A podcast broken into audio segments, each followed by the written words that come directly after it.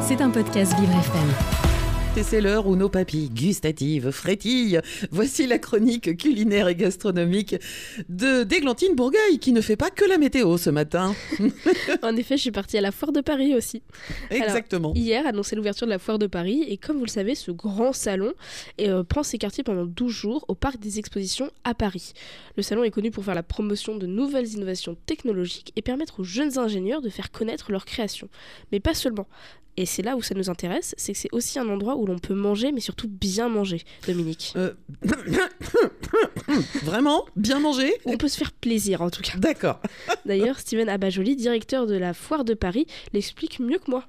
La gastronomie est vraiment au cœur de la Foire de Paris, puisque la Foire de Paris offre un véritable voyage des saveurs avec l'ensemble des régions françaises qui sont représentées. Donc on va pouvoir voyager par exemple dans le vin, de la Bourgogne à la Côte-du-Rhône en passant par le Beaujolais. Vous retrouverez des vignerons qui ont l'opportunité d'avoir un contact direct avec le consommateur final, mais aussi toutes les saveurs que l'on aime d'ailleurs découvrir ou redécouvrir quand on se promène dans notre beau pays. Oh, j'ai le ventre qui gargouille déjà. Du saucisson, du vin, du fromage. Chaque année, des centaines d'exposants qui représentent la gastronomie française sont à la Foire de Paris. Que ce soit salé ou sucré, avec par exemple du nougat, des cookies ou autres sucreries, il y en a pour tous les goûts au pavillon 3 du parc des expositions. Mais attention, au pavillon 4, le soleil et la chaleur des plats internationaux vont vous surprendre. Là, on va pouvoir sortir des frontières de l'Hexagone et on va pouvoir voyager à travers le monde.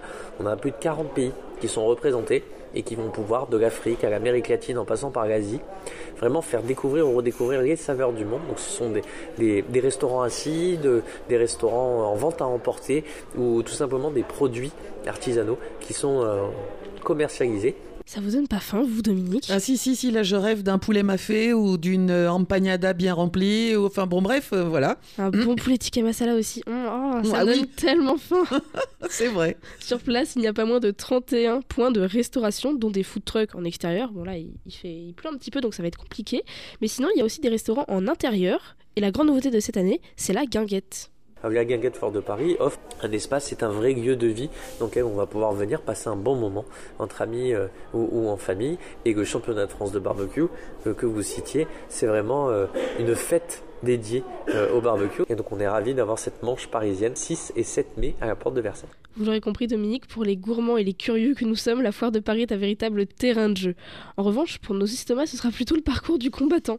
Oh. La Foire de Paris est ouverte jusqu'au lundi 8 mai au Parc des expositions, à Paris bien sûr.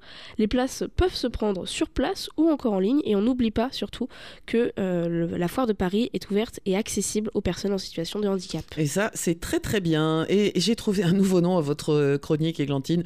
Papille gustative. Parce qu'à chaque fois, vous me donnez faim. C'était un podcast Vivre FM. Si vous avez apprécié ce programme, n'hésitez pas à vous abonner.